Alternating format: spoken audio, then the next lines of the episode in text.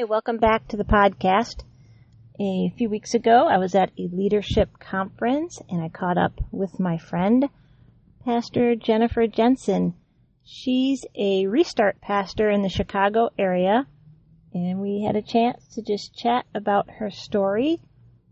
Um, so first I need to just tell you, we were in a huge convention center and really there was just no quiet place. I'm not even sure that the bathroom was quiet there may have been a custodial closet we should have tried to find, but anyway, we were at one of the vendor booths, and so I just decided we would record it anyway. Did my best to edit out some of the background noise, although the first five minutes, there was this rowdy group like right next to us in the booth.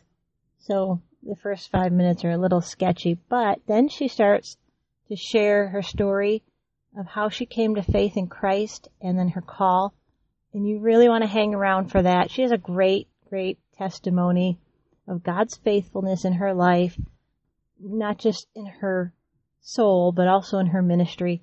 And God's doing great things there. So I really want you to stick around, listen to that. And I have some more guests lined up that you are going to want to hear in the next few months. And we're looking forward to, I'm looking forward to what God is going to do um, through those stories and how he is going to use them to encourage you. So enjoy the episode.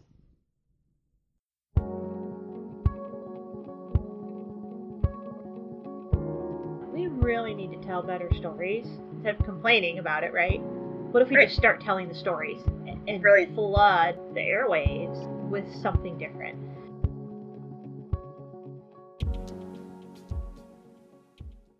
So, I am Jennifer Jensen, the lead pastor at Giving Hope in Momence, Illinois. With your new logo. With our new logo, yes. And you had you're doing a restart, right?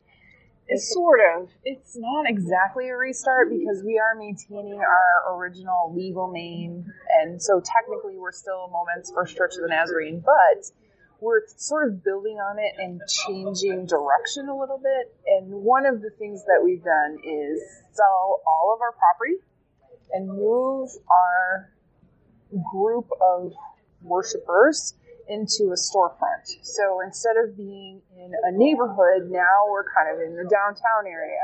Don't mistake me. This is not downtown Chicago. This is downtown Little Town, USA but it is down in the middle of where the people are gathered during the weekends. It's near the local bars and the local barbershop and the karate places around the corner and uh, everybody's favorite restaurant is right there. So we're we're kind of in that kind of a space downtown, everywhere USA in Momence, Illinois.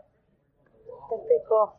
Do you have a picture window? That's what I want to know in your storefront. Well, it's it's not a picture window. We do have three really big windows in the front, um, but actually, everyone in town says whenever I tell people where we are, they're like, "Oh, that's the old Hooskow." I'm like, okay, I'm not sure what that word means, but yeah, what's a Hooskow? Um, so from Detroit, remember? So so my thought originally when I kept hearing this was the Hooskow was like the jail. Right. And you can see like the two windows actually were doors at one time because you can even see still the hinges. The ceiling inside is like a tin ceiling that's um, painted, so it's very old. But um, but then somebody else was like, oh yeah, I used to go to the Hooskow and and get my nails done, and then um, I would go right next door and buy um, and buy T-shirts and stuff. I'm like, I I don't know. She's like, yeah, Hooskow's like a little mini mall, and I was like, I don't know. I don't know what it means, and I probably should Google it, but I just have been a little bit nervous about googling a word I have no context. For. Or how to spell. Or how to spell. Exactly. But, but thinking of it as an old jail actually is kind of cool. It is. Converting uh, a jail it to is. a church.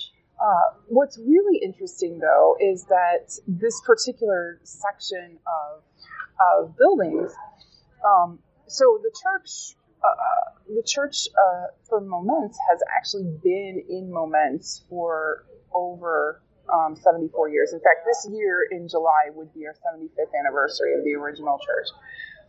Well, I was going through some papers and I found a letter from a former pastor who sent me an old ad that said, come and visit us at our location in downtown Momence at 108 North Dixie Highway. We're actually at 106 North Dixie Highway. There is no longer a 108 North Dixie Highway. So I'm pretty sure that part of the building that we're in is actually the building that the church originally inhabited. Is that not I mean, completely unbeknownst to us. Yeah. Uh, until we were packing everything up to move, that we found this paper, and I was like, I sort of set it aside and wasn't paying too much attention to it until one day I was going through some things as we're getting ready to do a deconsecration service at the old place. That's awesome. Uh, That's, I want to know more about that. Have you started planning it? uh, not too too much. I've done some looking for. I'm, I'm really looking for an appropriate liturgy. There's kind of two two directions you can go with it. One is kind of an official deconsecration service that you can kind of pluck out of various things. Uh, there's also the opportunity to kind of do something along the lines of sort of a funeral service type or a memorial service almost, where you're kind of saying, you know, this is this is what was and this is what we're kind of burying now. Right. But we have the opportunity to transition to someplace else that's sort of the resurrection space for this. And so we're going to start the service at the old location and then we're going to move to the new location for refreshments. And that's really powerful, St. Patrick's Day. Oh, are you going to incorporate anything about that? I, I don't know if we're going to tie it in or not. I think we already have a lot happening. Right. So, you know, You know, our community so Catholic, so that's yeah. my mind goes there. But We're a little more um, we're a little more Dutch, so St. Patrick's Day isn't so necessarily yeah, you'd as more. you know Would that be like Lutheran then, right? uh, Lutheran uh, Dutch. I'm not sure why God thinks we still need the Church of the Nazarene there, because quite frankly, you would think that we have basically all of the theological bases covered. But I think at least part of it is is that is that our objective isn't necessarily to be someone who's shifting populations from existing congregations, and more uh, a congregation of people who are uh, who are invested in what's happening around us. And so our goal isn't necessarily to to um, increase our numbers as much as it is to uh, to pour out and show the kingdom and what it can look like as a part of a community. Yeah, it's more about giving ourselves away than trying to get everybody to come and sit in our pews, which we don't even have pews. Um, So not quite a year. not quite a year. I have the countdown on my phone because it's a reminder. This shift in my ministerial status, I guess. You got your call later. Yes, So talk about how you grew up in the church. I did. I'm actually, so I am the daughter of a, uh, I'm actually a third generation Nazarene. Uh, my parents both grew up in Valparaiso, Indiana, and they had to move to Olivet to meet each other and get married. They knew each other, but they had to, you know, to fall in love, they had to go to Kankakee, apparently. Right. So, That's what you did right. in the day. but uh, my dad was ordained in the Church of Nazarene and became a, he was a church planter. We lived in Hammond, Indiana, and Buffalo, New York, and Kansas City, Missouri, and we moved a lot. And growing up, I know that uh, that my parents had some. Um, we had some challenges. I was the oldest of four kids. We were very, very poor, but but my dad always talked a lot about God's will, and we needed to do God's will, and so we were going to move where God took us. But the thing that I always sort of missed, and I'm sure, knowing my parents, that it was part of the conversation, but I always missed the idea of grace. It just somehow even though I'm sure it was preached, I'm sure it was a, a mentioned, I just missed it. It didn't register with me. And the reason why I know it had to have been truly a part of what was said is because my parents have been um, all my life. I have known for sure that my parents have completely unconditional love for me. They've never, um, they've never been judgmental or, um, of course, they disciplined us, you know, but they were never uh, there was never a moment where I, I thought, oh dear, I've done this and now my parents don't love me because they definitely exhibited that. But for whatever reason, in that context, I never quite heard the connection or made the connection between that love and God's love. And I'm sure it's not for lack of happening or being said. It's just that for whatever reason, I couldn't hear it. So at 18, I knew everything there was to know about everything, and I left home and got married uh, in short order. And I am grateful every single day for the grace that is my husband. He is uh, he is an amazing gift. Uh, but for uh, the next 20 years of my life, I went to church when it looked good, and I was a practicing hardcore, at least agnostic, if not atheist, as much as possible. Um, in fact, it, it was almost a complete rejection of everything. So, uh, and I, in fact, uh, we were big bowlers. My husband's a, even now he's a bowling coach, and I we would go to bowling leagues and tournaments on Sunday mornings, and I would say, "This is my church. These are my people," and the pins are my God. That was how hardcore embedded I was in not being uh, a Christian or having anything to do with God. Fast forward to 2008, my husband almost died, and I made a point at that time of telling God that I was there was he was not going to get me that way, which seems like a strange thing for an atheist to say. He was very sick. He had sepsis. He was in intensive care for six weeks. He was in. Um, he was completely bedridden for six months. He's fine now. Well, um, he's had continuing physical illnesses, but he is way better than he was then. I made a point of saying, "There, nice try, God, but you're not going to get me that way." So fast forward a year, and uh, my son graduated from high school my parents came into town with my sister and uh, went to his graduation and um, and they were like, well, where are we going to go to church on Sunday? Because of course they always went to church whenever they came to town. I was like, well, uh, my church that I never go to is Lombard Church of the Nazarene. So we went to the church. My daughter came with us because we were going to go out to dinner right afterwards, and then my parents and my sister were going to leave to catch their plane. They lived in California at the time, so it was a pretty far distance. So we went to church, and I uh, I was very very proud of myself for not getting engaged in the service. And when um, communion time came around, I sat very piously in my seat because I was not going to be a part of that my whole plan was, you know, I come in, we do this, it looks good, great optics, my parents are happy, my sister is happy, everything's great. Except what I didn't take into account is the fact that my daughter would sort of become surrounded by a bunch of teenagers that loved on her and made her want to be a part of their group. It totally wrecked everything because my daughter comes to lunch and she's like, "Oh, they're they're doing a camping trip and they I really want to go on this camping trip." And I'm like, "Okay, well, where are they going camping?" And she's like, "In Wisconsin." And I'm like, "Okay, well, you can't do that if I don't also know these people. Like that's not going to happen." So I started going because I had to get to know them because I was going to let her go. I was going to see if she could go on this camping trip. I started going to church, which was not in my plan whatsoever. And over the summer, something happened. Well, the Holy Spirit happened. And, and Jesus kept saying to me, I love you. And, and there's this thing called grace that you completely missed from me, but I'm telling you now. you, you need to you need to hear this from me. I love you. You're my child. I'm coming for you.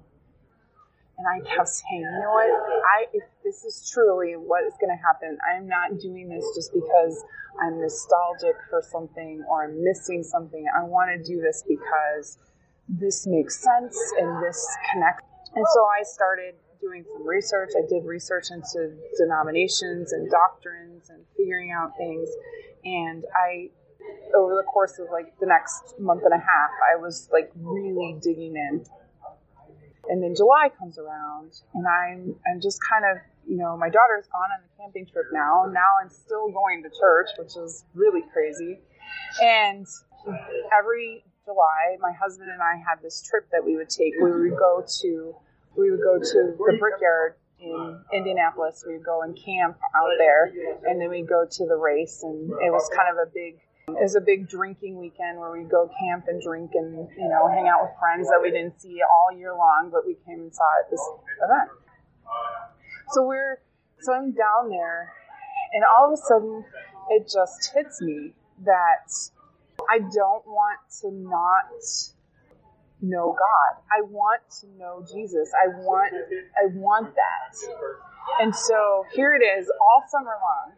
I've been going to church every single Sunday and Sunday night because and Wednesday because that's how the youth group stuff works. And now I'm laying in a tent on an air mattress. I'm pretty sure it was raining because it rained every single time we went. And I am just I'm just bawling my eyes out in this tent and I'm like, yes, Lord, I'm sorry forgive me. I, this is what, this, yes, this is what I want. I want to follow you. And it was amazing. So the next Sunday, I go back to church. And it's, this church did communion every, the first Sunday of every month. And we get to the communion and I just start weeping because I can't wait. I can't wait. And taking me back. All during the summer, I have been telling my pastor, um, you know, because we've been having conversations. I've been telling him like I feel like this is my last chance, right? This is the this is the crossroads. I'm either going to be all in or I'm going to be 100% out. This is it. And I said, but I'm going to tell you right now the one thing that I'm not going to do is I'm never going to preach a sermon. It's just not going to happen. I don't know why I feel this way. Well, it, this was before I was actually, you know, kind of converted. And he's like, well, here's the thing. I think before we get to the preaching part, we should probably get you to the Christian part. I said, all right, that's fine.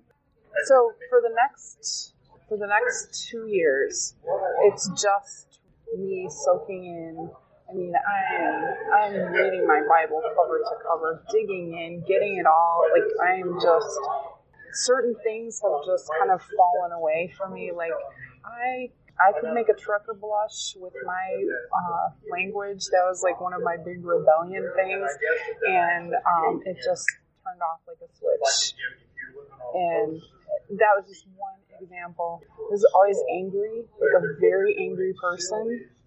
Uh, and that started to back off quite a bit. Just like I knew I was being transformed.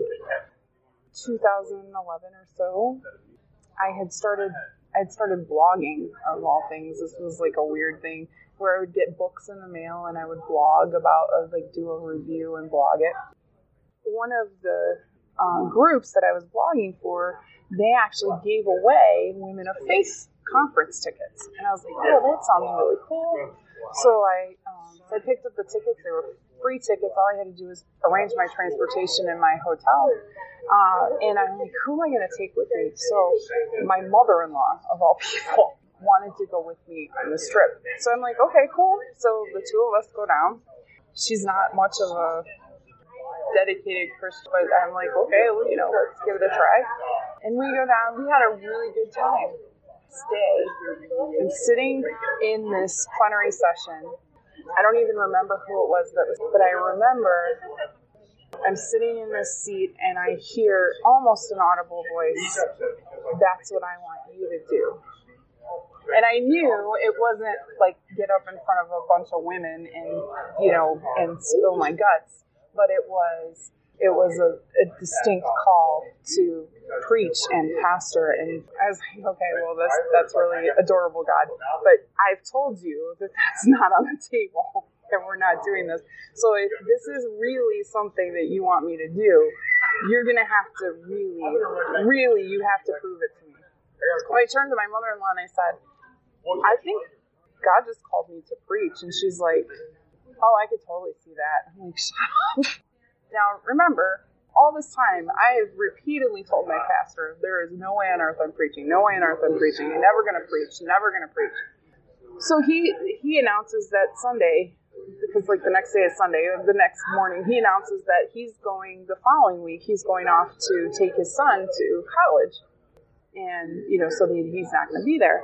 So after the service, I just kind of went up to him, and was like, "Oh, so who's filling in?" And you know, we've had those conversations before. And he goes, "Well, I got so and so filled out for you know Sunday morning." He's like, "I don't really have anybody picked out for Sunday night." He's like, "Do you want to do it?" What is going on right now?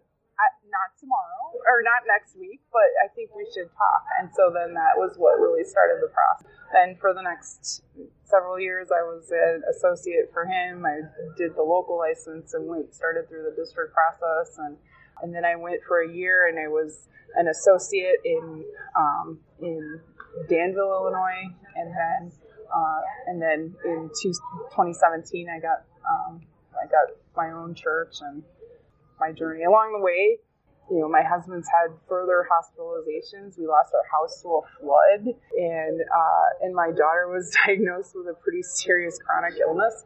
And all of those things, and all of those kind of moments, the the really interesting thing is then that we just know that that God is faithful, and we've seen it over and over and over again.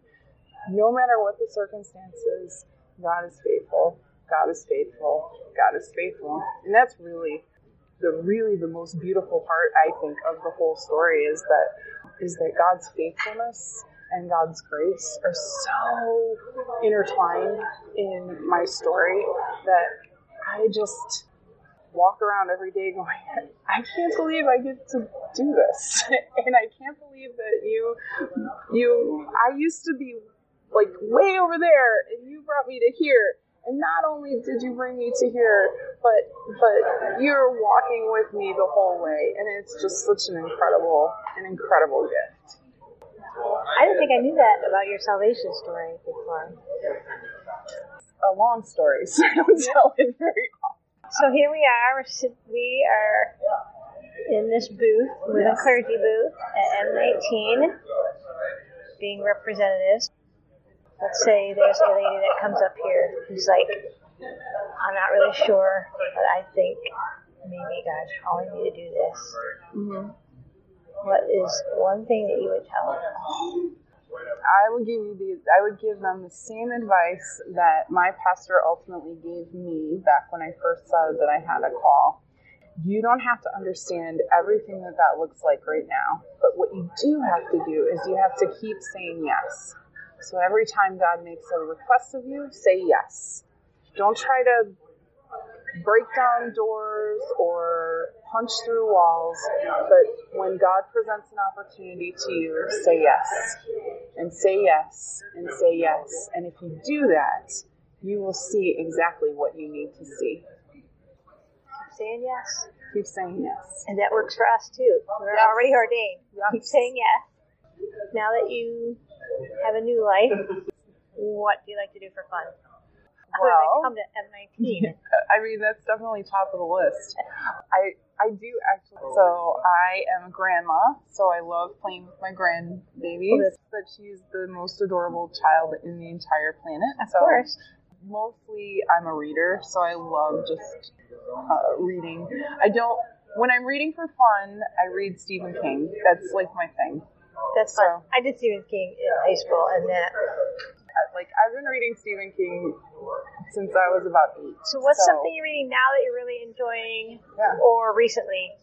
so I recently just reread The Dead Zone, which is a really good Stephen King book. That's an old one. Yeah, it is an old one. Uh, and then uh, I also I also like John Grisham, so I've been reading that. But um, I read Water to Wine. Someone gave me Water to Wine by Brian Zahnd for Christmas. I haven't not read that one, but I've just I have someone who's just like you've got to read Brian Zahnd. Yes. Uh, and I have, I really have enjoyed that. It's been a very deep, transformative type book.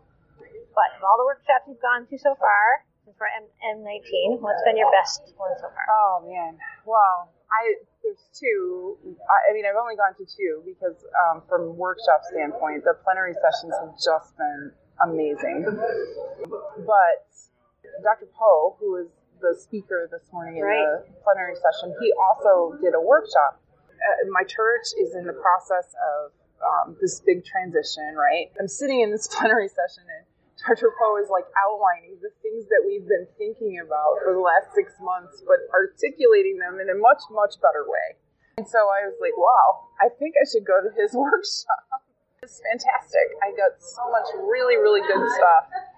I think the one, um, the one really big quote is, uh, sometimes the congregation just gets stuck on stupid.